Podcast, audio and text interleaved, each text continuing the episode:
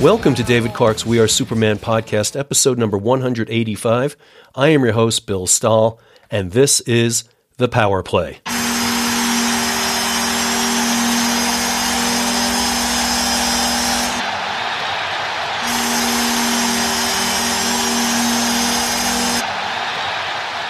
Thank you once again for joining me on a Power Play.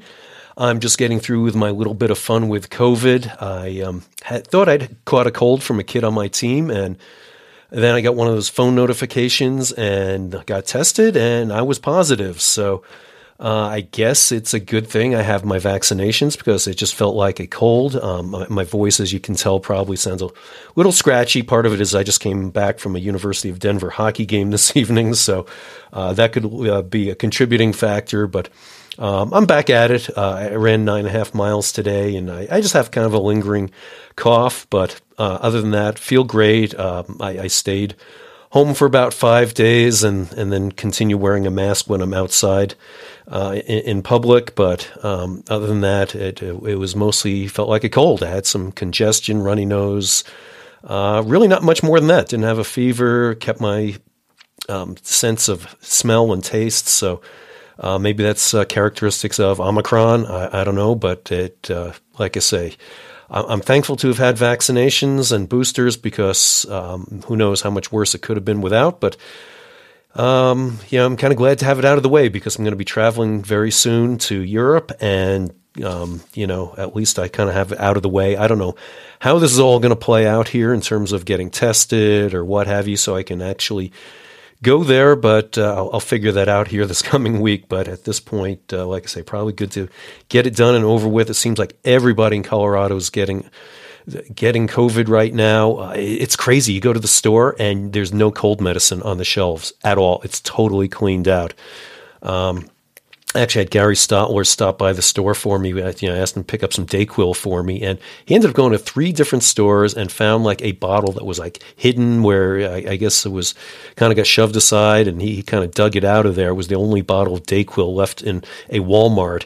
And that was his third store to go to. So thank you to Gary for having done that for me. And, uh, you know, Dayquil certainly, and NyQuil certainly saved me uh, for, for the last, uh, you know, those five pretty much kind of the, the worst days of it. But again, it was never that bad. So anyhow, uh, let's uh, you know a few things that have you know we've started the new year. Racing has begun. It's it's kind of cool seeing some really notable performances. Uh, our own Annie Hughes from Leadville, who was on an earlier episode, and friend of the show, also Don Reichelt, both had wins on in uh, ultra marathon races down in Arizona.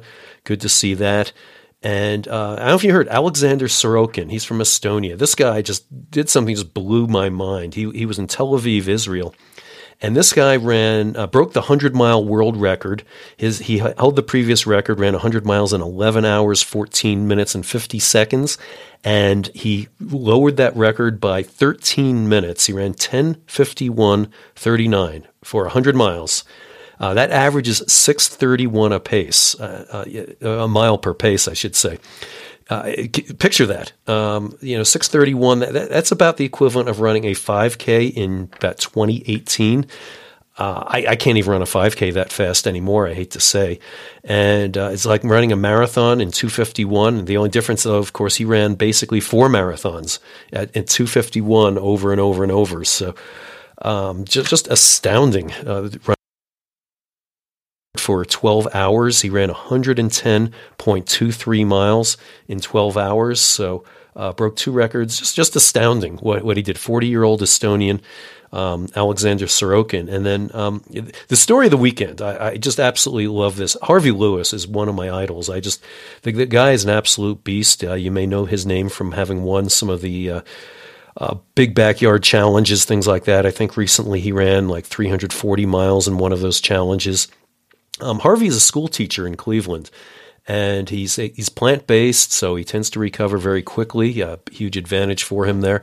But um, he was supposed to run the long haul 100 in Tampa on Saturday, and on Friday he gets to the Cleveland airport and found out Frontier Airlines had canceled his flight, and there were no more flights out of Cleveland to get to Tampa, and the race wasn't 14 hours, so uh, he, he, did a quick lookup and realized that he could drive the 900 miles from Cleveland to Tampa in about 13 hours. And so most of us, I, th- I think myself, I pr- if my flight had been canceled and the flight was the next mo- uh, a race was the next morning, I probably would have said, well, so be it, I'm not going. But no, Lewis, uh, Harvey, I should say, got in his car and drove the 13 hours, made it to the race an hour before it was to start. He took a 40 minute nap and goes out and runs the 100 mile race and of course, he won it. He ran just over 16 hours for this 100 mile race called the Long Haul 100.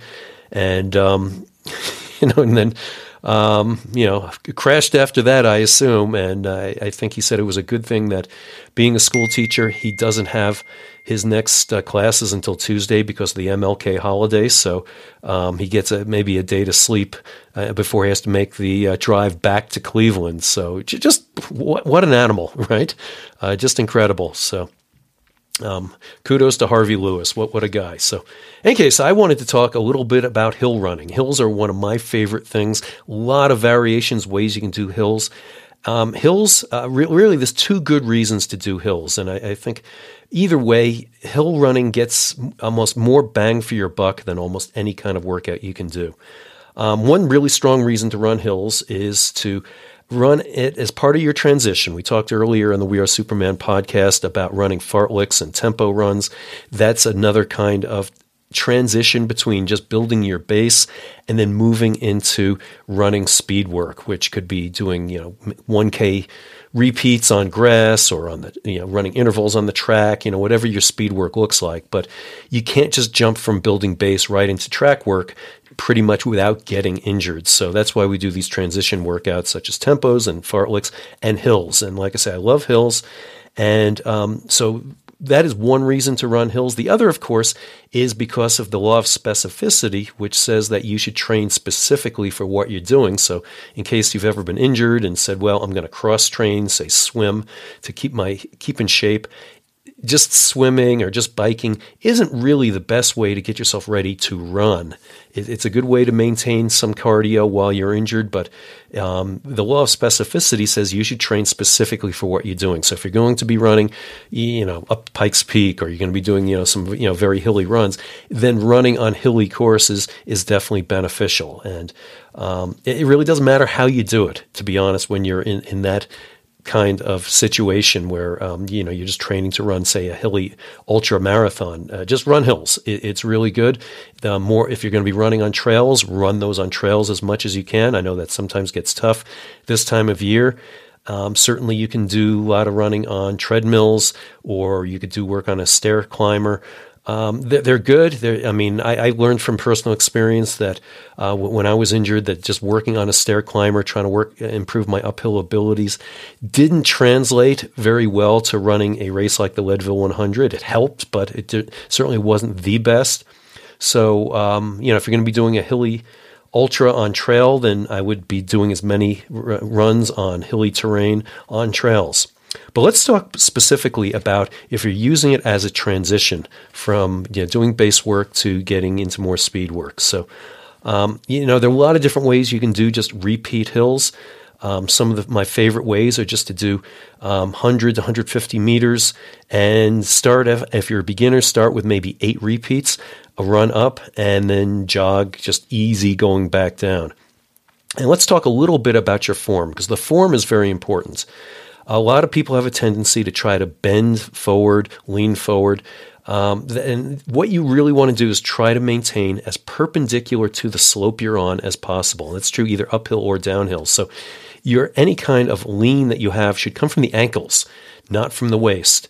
And you can even try this on your own, where lean at the waist and try to lift your knees up to towards your chest. You know, lift your thigh and see how much harder it is than if you stand straight up and lift your knee again.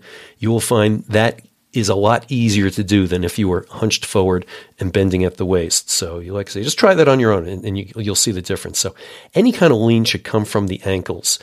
And again, try to be perpendicular to the slope uh, that you're running on. Secondly, use good arm action. Um, the more you can pump your arms, the more it's going to harm your leg or help your legs, I should say. So that's kind of just intuitive right there. Um, lift your knees, obviously, also intuitive. But one thing that I, I think doesn't get uh, recognized enough is try to keep your feet on the ground as long as you can. So it's kind of the same concept of when you're running in good form, you have your leg on the ground behind you because you want all your business, basically, all your work going behind you. That's the only way you can propel yourself forward. But when you're running uphill, it serves another purpose. Uh, basically, anytime you're up in the air going uphill, gravity's pulling you back down. So the only way you can keep pushing up the hill is if your feet are on the ground. So you want to maintain contact with the ground behind you as long as possible as you're trying to work your way up the hill. Very important right there. Um, in terms of getting yourself up the hill, it's I find it's very important to keep your eyes on certain intermediate goals all the way up. You know what it's like. If you look at the top of a hill, it looks like Mount Everest to you. You're like, oh crap, I got to go all the way up there. But if you find various landmarks along the way, even if I'm running on, a, I, I've got a hill near me that I use sometimes, it's just on pavement. And I'll look at various cracks on the pavement or a shadow maybe it's being cast by a tree or a phone pole, or you look for a fire hydrant, mailbox, you know, paint marking on the street, whatever it is. But look for a mark and get to that point, kind of give yourself a little pat on the shoulders, you know, good job, pat on the back, and then look for the next target. Look for the next target. I generally, depending on the slope, I may not look more than 20 yards ahead of me, just looking for that next point to get to. And then, you know, then look my, raise my eyes, look for the next point, and so on and so on. So I'm not looking at the top and getting intimidated by how much I have to climb. Obviously, that comes into play even more if you're out and running an, an ultra somewhere, and um, you know, you can see that summit all the way up there, or worse yet, if it's a false summit, that's even worse, right? Uh, you get there and uh, you realize, oh crap, that, that wasn't the top of the hill. But so uh, definitely that, that's where you want to keep your eyes, and that, that's what you should be looking at in terms of your form going up the hill. So um, as I mentioned, you can do 100 to 150 meters at, for a, a, a, workout and start with eight. If you're a beginner, you can work your way up to doing 10 of them, 12 of, of them, and so on.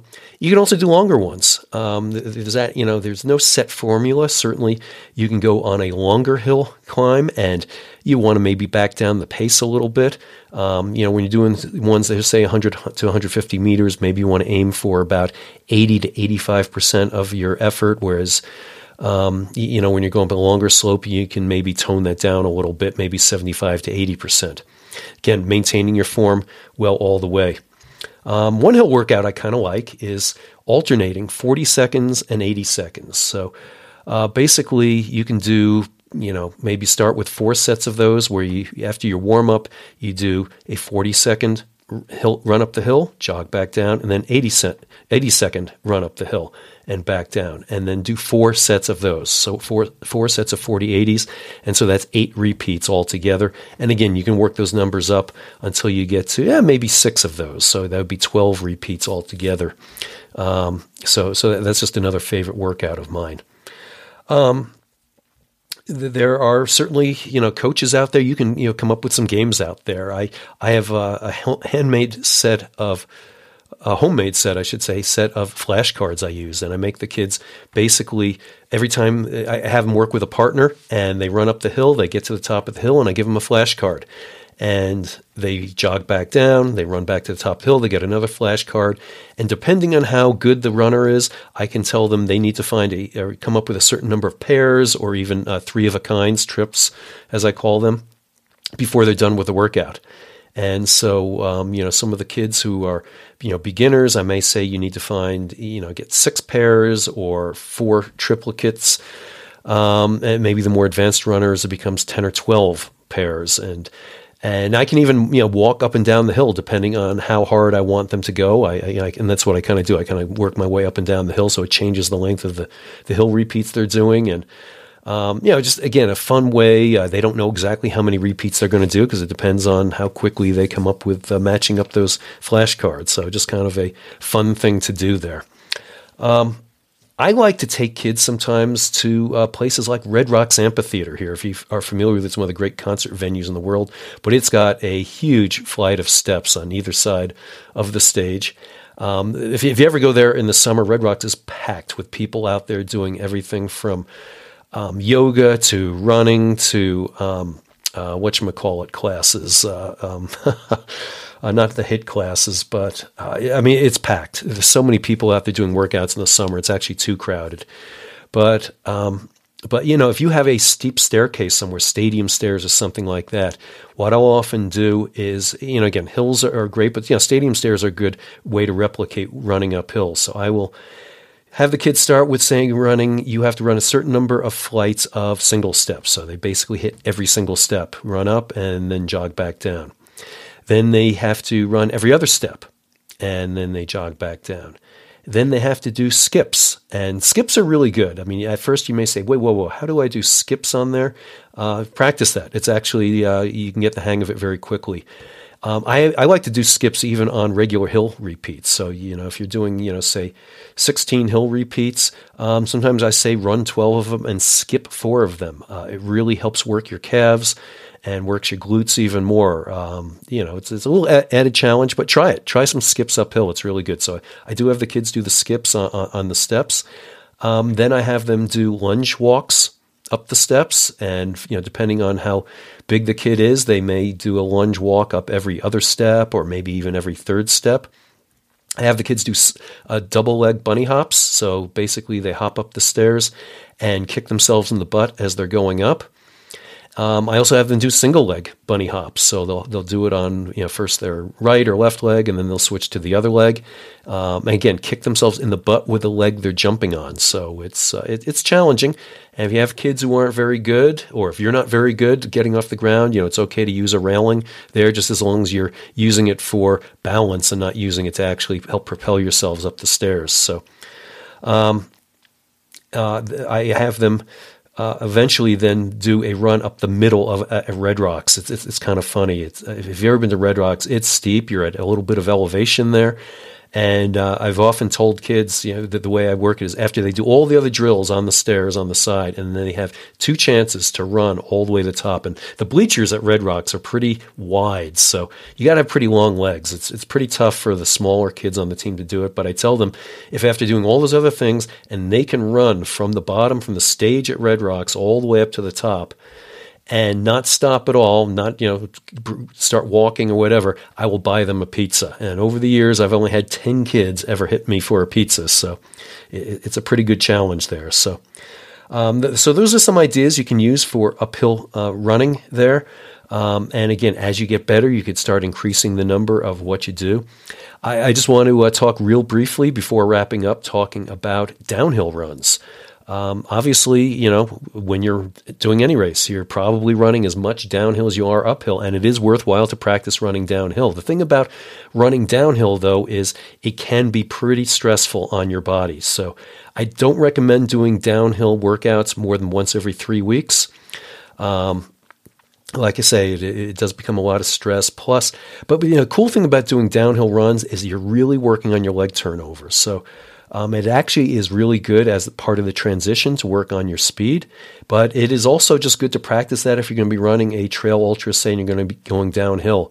Um, one of the things I learned the hard way is um, if you don't do enough of it and you go too crazy, like when you're at Leadville, I, you know, you, the first big climb you do is up on Hagerman Pass, and you come out down the other side on what's known as Power Line and it's a pretty steep drop and it's kind of uh, there's usually some huge ruts in there but you can fly. And i'm it's one of the areas where i'm really good. I am really good at a non-technical downhill run but i learned the hard way when i was just feeling really good and i flew down that power line i totally totally trashed my quads. And I don't know how I finished the Leadville 100 that year because I basically ran about 75, 76 miles with no quads. Um, definitely something of a proud achievement, I guess, but not not the way I would recommend it. So. Um, definitely, you you know, again, a little word, words of the wise there when you're running a race like Leadville or others that have a steep downhill. Maybe take it easy a little bit.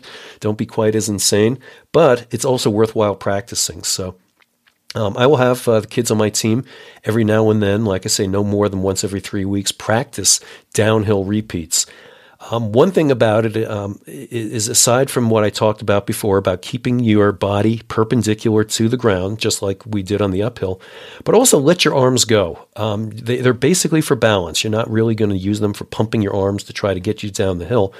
But think of yourself as almost like a young kid, you know, when you're running down a hill and your arms are almost like an airplane, airplane wings, you know. So just kind of let your arms loose and use them kind of for balance. Uh, just keep them really loose and go. Well, you know, the biggest mistakes I think a lot of people make running downhill is leaning backward. You know, they're kind of afraid to let it go. They're they're afraid they may go too fast. They won't be able to to halt halt themselves going downhill.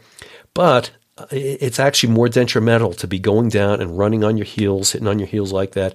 And if you're on loose ground, that's where your feet can go out from under you and you end up, you know, basically landing on your butt. So uh, stay on that perpendicular lean. It may feel a little bit scary, and that's why we practice it. Practice those downhill runs. Uh, let yourself go. Be bold.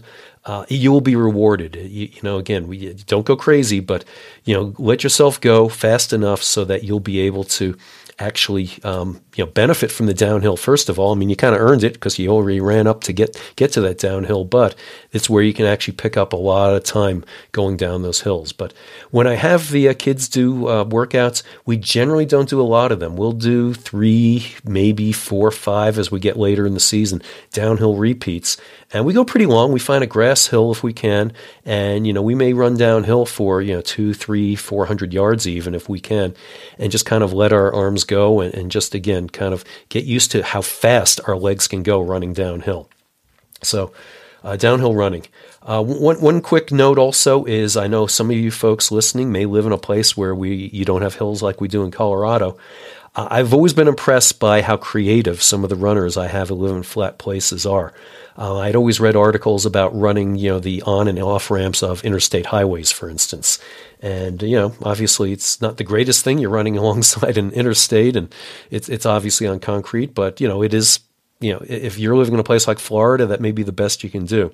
One one I heard that I'd, I'd never heard before, you know, from some of my runners, and I thought, yeah, that's brilliant, is running on the ramps and parking garages. I mean, again, you're on concrete, but uh, those are pretty, uh, usually a pretty good slope. And uh, most towns, there, there's a parking garage somewhere you can find. And you, you, may get some funny looks from some people in there, but uh, it sounds like a great idea to me. And you know, plus, you know, I guess, you know, if you're in a hot place, you're out of the sun. If you're in a, you know, place, um, you know, it has snow this time of year, you know, at least it probably doesn't have a whole lot of uh, ice or snow on the ground there. So, you know, probably a pretty good idea right there. But um, I hope that's helpful. Uh, definitely incorporate hills. This is a great time of year to do hills.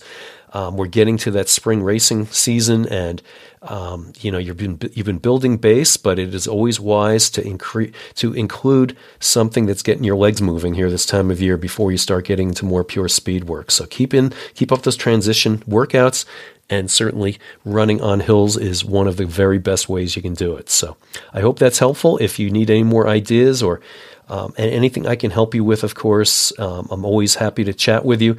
I, I am available for uh, coaching right now. I do have some openings. So if you are interested in my coaching services, please let me know. I, I can help you with everything from if you're a high school runner running on the track all the way through uh, running 5Ks, 10Ks, half marathons, marathons, ultra marathons. I love to see you succeed in 2022. So please let me know and I'd be very happy to help you. And, um, you know, I, I, coach people literally all over the world. So um, there are always ways to, to work with people even remotely. Um, speaking all over the world, um, I, as I mentioned, I'm going to be traveling to Europe here very soon. So, uh, well, there'll be a little break here in terms of the uh, power plays, but I, do have a couple of other great, uh, typical midweek uh, episodes coming up of the We Are Superman podcast. Some really inspirational people who I hope you'll enjoy. So please keep listening. I really always humbly appreciate all of your support on the We Are Superman podcast. So thank you for listening. And, you know, if, if you are so inclined, please leave us a review, uh, a five star rating wherever you get your podcasts. Uh, those things really do help us out a lot. And again, please strongly consider getting vaccinated and boosted. You know, we've seen what Omicron has done here in terms of s- shutting things down again. Scientists say we are going to see more of these variants because, you know, as long as the, the virus is out there and people are still getting it, uh, we're going to see more. And, you know, I hate to see us stepping backwards. So please uh, team up. Let's let's be strong against Omicron, whatever other variants, and please get vaccinated if you can. So, thank you once again for listening, and until next time, always be positive.